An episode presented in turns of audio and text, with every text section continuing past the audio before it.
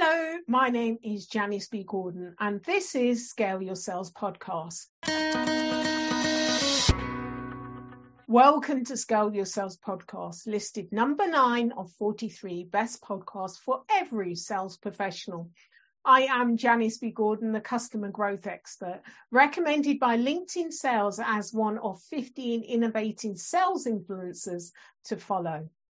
In today's episode of Scale Your Sales podcast, my guest talks about greatness is in the agency of others. He talks about pre 2022 and the business case and value statements that very much focused on customer value, uplift, divide, derived from personalized and optimized cross channel messaging. But now, more relevant, it speaks to the reduction of tech debt, the architecture uh, and the, the level of tech stack involved with many enterprise organization and really rapidly time to value how users can onboard and upskill uh, as quickly as possible? What is the human resource optimization? This is a subject that's carried through a few uh, podcasts, so it's really interesting uh, that my guest should talk about this as being primary important. My next guest leads the EMEA sales team for Braze a comprehensive customer engagement platform that powers meaningful and relevant interactions between customers and brands. Prior to Braze, he was an infantry officer in the British Army and served on operations around the world. Outside of work, he is an adventurer enthusiast and is currently preparing to row across the Atlantic in December 2023. So, welcome to Scale Your Sales podcast, John Ashton. Lovely to be here. Thank you very much for having me. Ah, it's great, great to have you you here, and thank you very much. I I know we're both on holiday um, soon, so you know, and you're kind of uh, coming up to your your third quarter, so you're really busy. So thank you for taking the time. I'm really um, curious about your role as um, the, you know, your lead in sales, and what's the particular perspective that that you have in helping the organisation Braze to grow. Yeah, I think first and foremost, um, it's looking around corners, um, both at, at, opportunities and potential threats as well. Um, you know, the team are understandably head down in in-flight opportunities, working accounts, having as many client interactions um, as possible. And whilst you know you want to be um, a a useful support um, in those conversations and be be close to the coal face, be close to the deals. It's also a case of I think of being able to step back, um, understand the data trends, understand what's going on in the market, understand what the future vision of the company is, and make sure that that is um, all aligned or there is a common understanding of, of the overall situation. So you can help people um, get ahead of that and uh, see the future and help people get there as quickly as possible. Excellent excellent. So in terms of the a comprehensive customer engagement platform how does this compete with others in the market? What's what's unique and different here? Yeah it's a um it, it's a, it's a very competitive marketplace, um, yeah. and the the competitive dynamics um, operate at a number of levels from um, companies which are in sort of startup scale up mode, kind of of the the genesis of the company that that, I work for, Braze, and also some um, more um, uh, longer standing incumbent players. Um, the the differentiation, I won't get too technical, but but our, our platform was was basically um, built off a high frequency trading platform. Um, so that was ingesting billions of data points in real time, um, making important decisions off the back of them as quickly as possible for investment purposes. Um, and that um, infrastructure and, and, and capability was applied to the customer engagement use case, which is effectively listening to your audience, understanding what they're saying to you um, and acting accordingly with you know personalized relevant uh, messaging so that there are some t- technical differentiators because we we were founded in 2011, um, so the age of the smartphone, um, and there are some some considerations based on that compared to say 1990s ESPs where it was a very singular channel focus.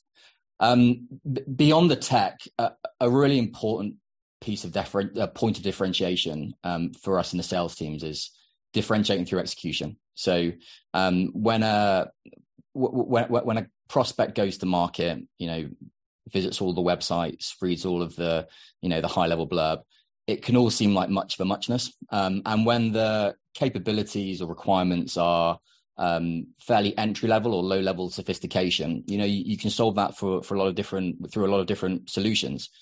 But I think the experience they get through salespeople, meeting them where they are, understanding their business, their opportunities, their pain points, and really living that, deeply understanding it, and then tailoring the the solution towards it is a really important point of, of differentiation. And um, not only you know expediting sales but also you know creating a, a, a very good customer experience so, how do you help your sales team to really understand the the customer, what their objectives are? What what do you do that other companies don't do? How do you go that extra mile?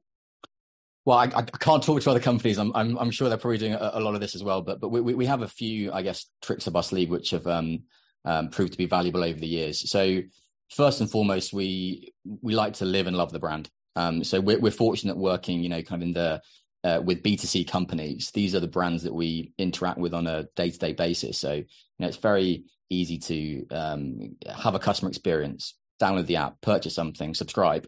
Um, and through that, you, you get an understanding about what the current messaging experience um, is like.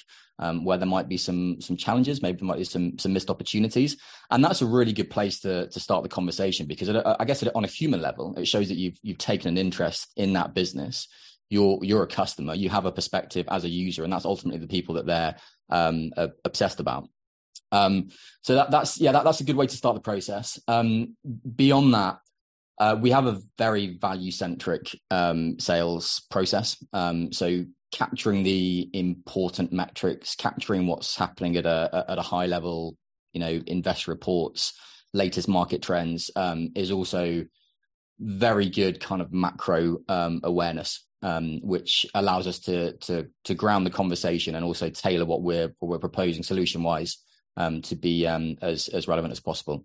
Um, and yeah, I'm sure as, as, any good salesperson will tell you, all, all deals are, are won, lost, and discovery. That's just not a phase at the beginning. Discovery um, is is is always ongoing, um, and we uh, we keep that top of mind throughout the throughout the deal.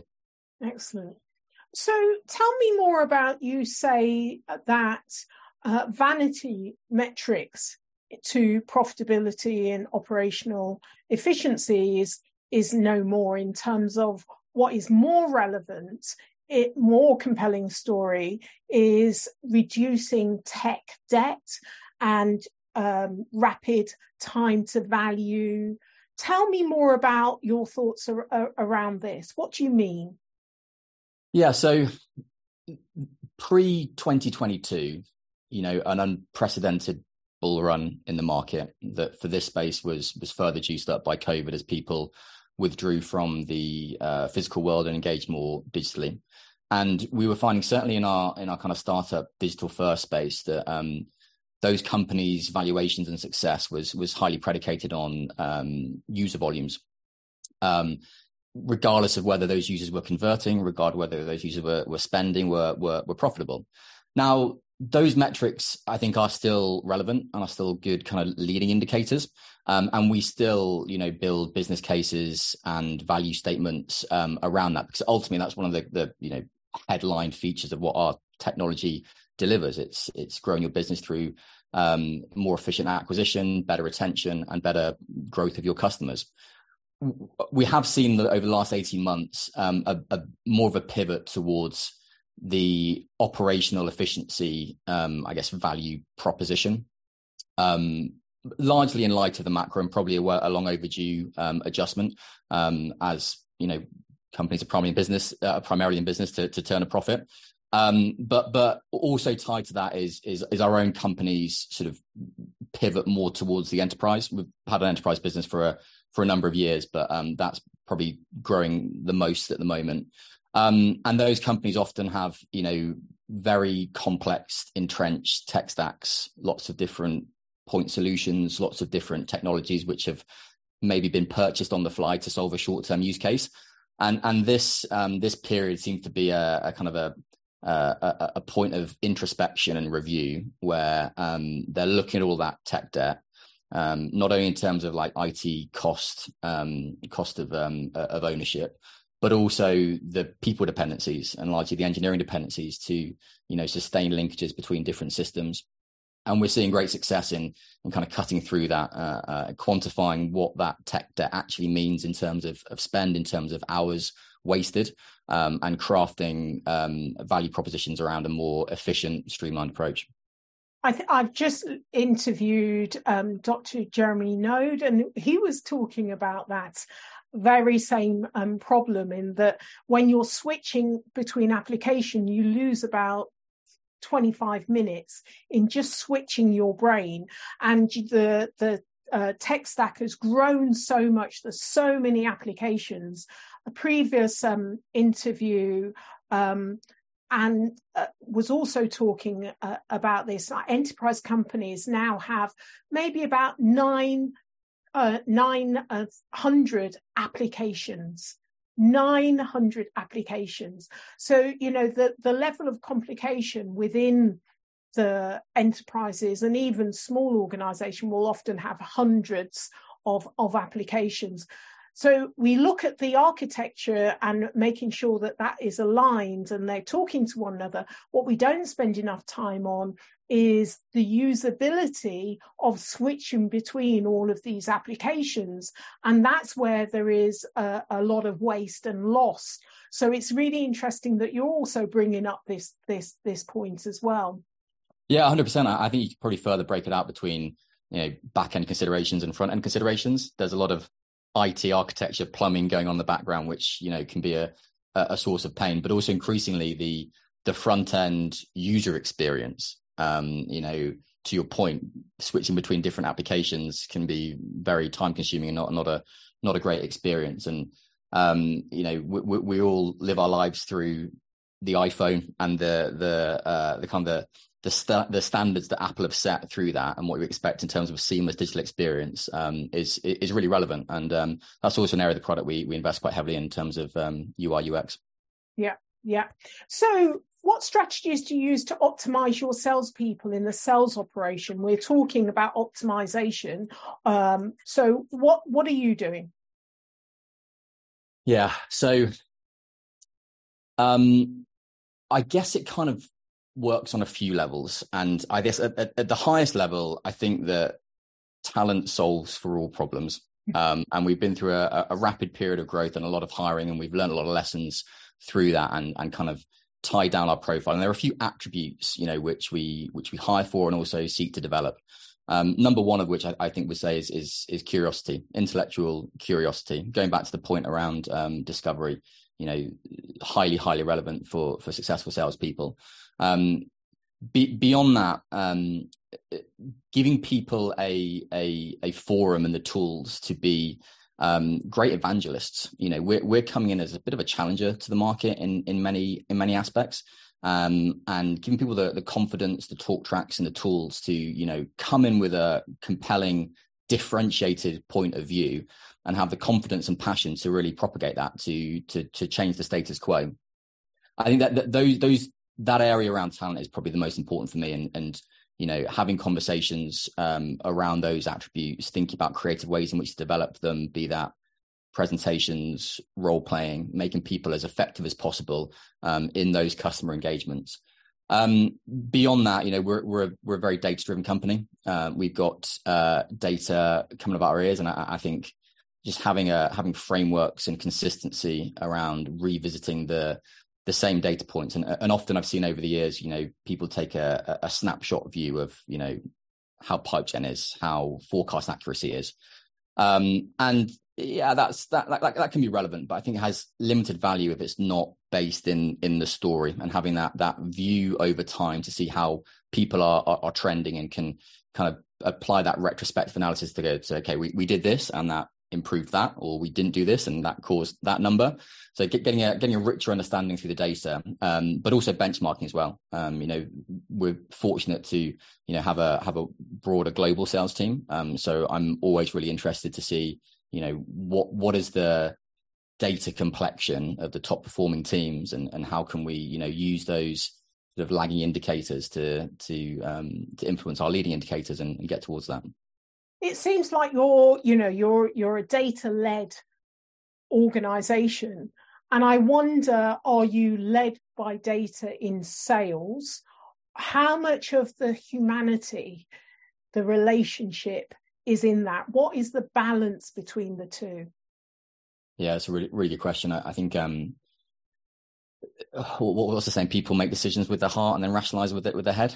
So i think that that initial um impact and experience through living the brand through having credibility is is absolutely fundamental but but probably not enough to get a deal done. You know there's there's going to be a time and a place later on the process where you know you need to be coming in with with with data and more quantitative insights to to justify your your your position. Um and um you know having been in business now for what uh 12 years um we've we've got some really interesting insights into the the benefit and the value of taking the the approach that that we advocate for and the results that that's that's delivered for our customers but it's got to be grounded in um, a, a, an overarching value narrative um, and predicated on the person who's telling you that data um, having credibility Right, right. So you mentioned before about the recruitment curiosity was really important, and you know, role playing is might might be how you develop that. But actually, how do you recruit for that? How, you know, the kind of key elements that you look for in the personalities, how do you actually measure that? Yeah, there's a few little tactical exercises which we've we've used in the past um, around vague briefs. so de- deliberately vague presentation brief, and you know the, the, the, good people will have a ton of questions around it to try and nail down something that's exactly what you want to see in it. It can be it, it, sometimes can feel a little bit disconcerting for them. like, why, why, have I received this rubbish brief? But that's the kind of the part of, of the exercise. Um, but but also, you know, just just in in interactions, I think it's the the the best people and the most intellectually curious people have just as many questions for you as you do for them. So um, the the absence of people really wanting to go deep on, you know, the company's values, the company's vision as well as the more kind of practical stuff for salespeople, like quota, run rate, how many deals, like what does what's the complexion of a of a good year look like? Um, eh, eh, they're they're all really useful indicators that that you know this is a this is a thoughtful person, and that the curiosity that they're applying in the hiring process is going to be reflected in how they um how they go to market. So, how do you recruit for kind of neurodiversity? um, uh, not only but but global diversity. People think differently, they present themselves differently. So, if you have a model that you're measuring um, the, for those nuances like curiosity, people are going to receive that information in a different way and present it in a different way. So, there's going to be an element of something that you're looking for the hmm. model of what you're looking for, but actually it's coming from someone that actually sees the world differently. And as we all know, a diverse workforce is often more productive. So, how do you ensure that the the measures that you're using in order to bring to attract and, and recruit your workforce is not a measure that actually creates a barrier? Mm. I think achieving that starts with having a uh, an existing diverse workforce and diverse points of view, diverse experiences and backgrounds um, on the panel. Um, you know, there's there's a there's a limit to the perspective on on people that that I can provide due to to my background, and I'm really interested to to hear what other people who have a different perspective and, to your point, are, are neurodiverse um, have to say. So, I think uh, understanding the limitations of your own perspective. Greatness is is in the agency of others, um, and having a really diverse talent team um, and multiple steps along the process, so you get those different points of views from people who, yeah, have had different experiences. yeah, yeah. Talking about different experiences, how about kind of rowing across the Atlantic? Where did that come from? uh, yeah, I um I was actually brought in as the as the fourth oar. Um, three of the guys I'm doing it with have been they'd been talking about it for, for a number of years, and um, I think they they realised it was probably going to be a bit too hard with three, so they were they were looking for a fourth. Um, and yeah, the opportunity came up what about eighteen months ago now. Um, uh, so yeah, just uh, grasped it with with both hands. So when do you actually leave?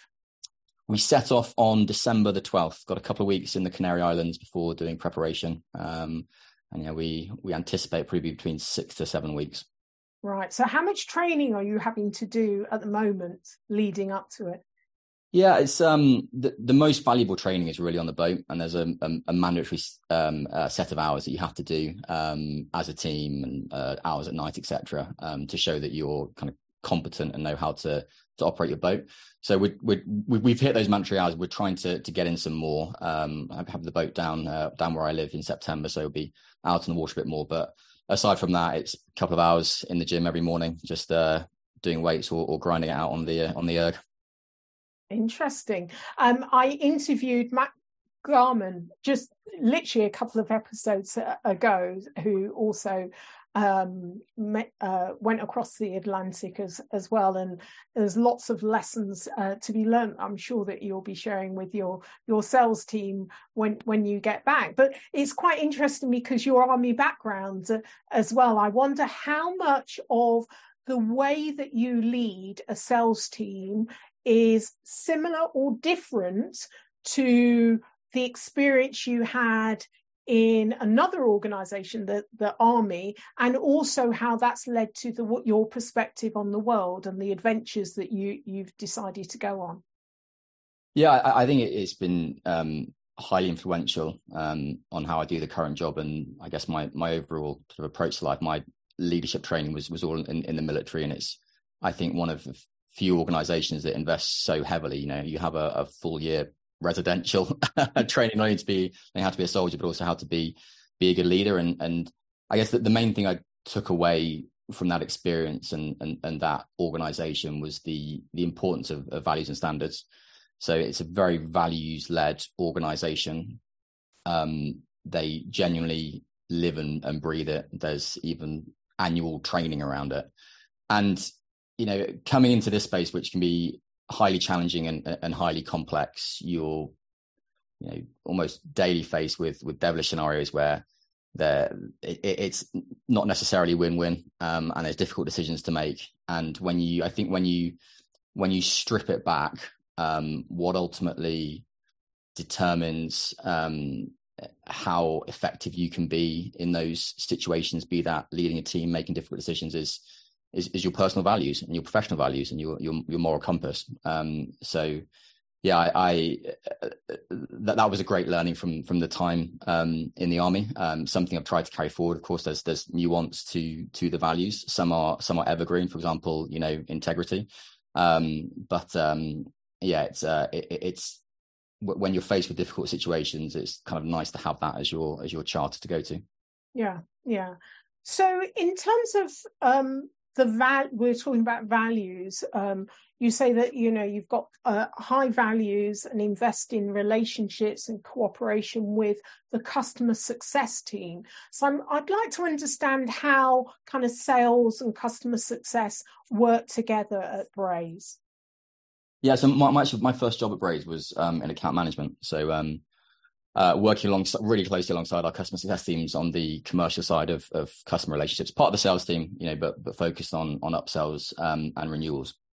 Um, and the I think if you if you think about this sort of the spectrum of customer success from from one end of you know more product technical focused, purely on the customer, to the other end of, of more commercial focus, we've always our success teams always kind of more been more geared towards the the former.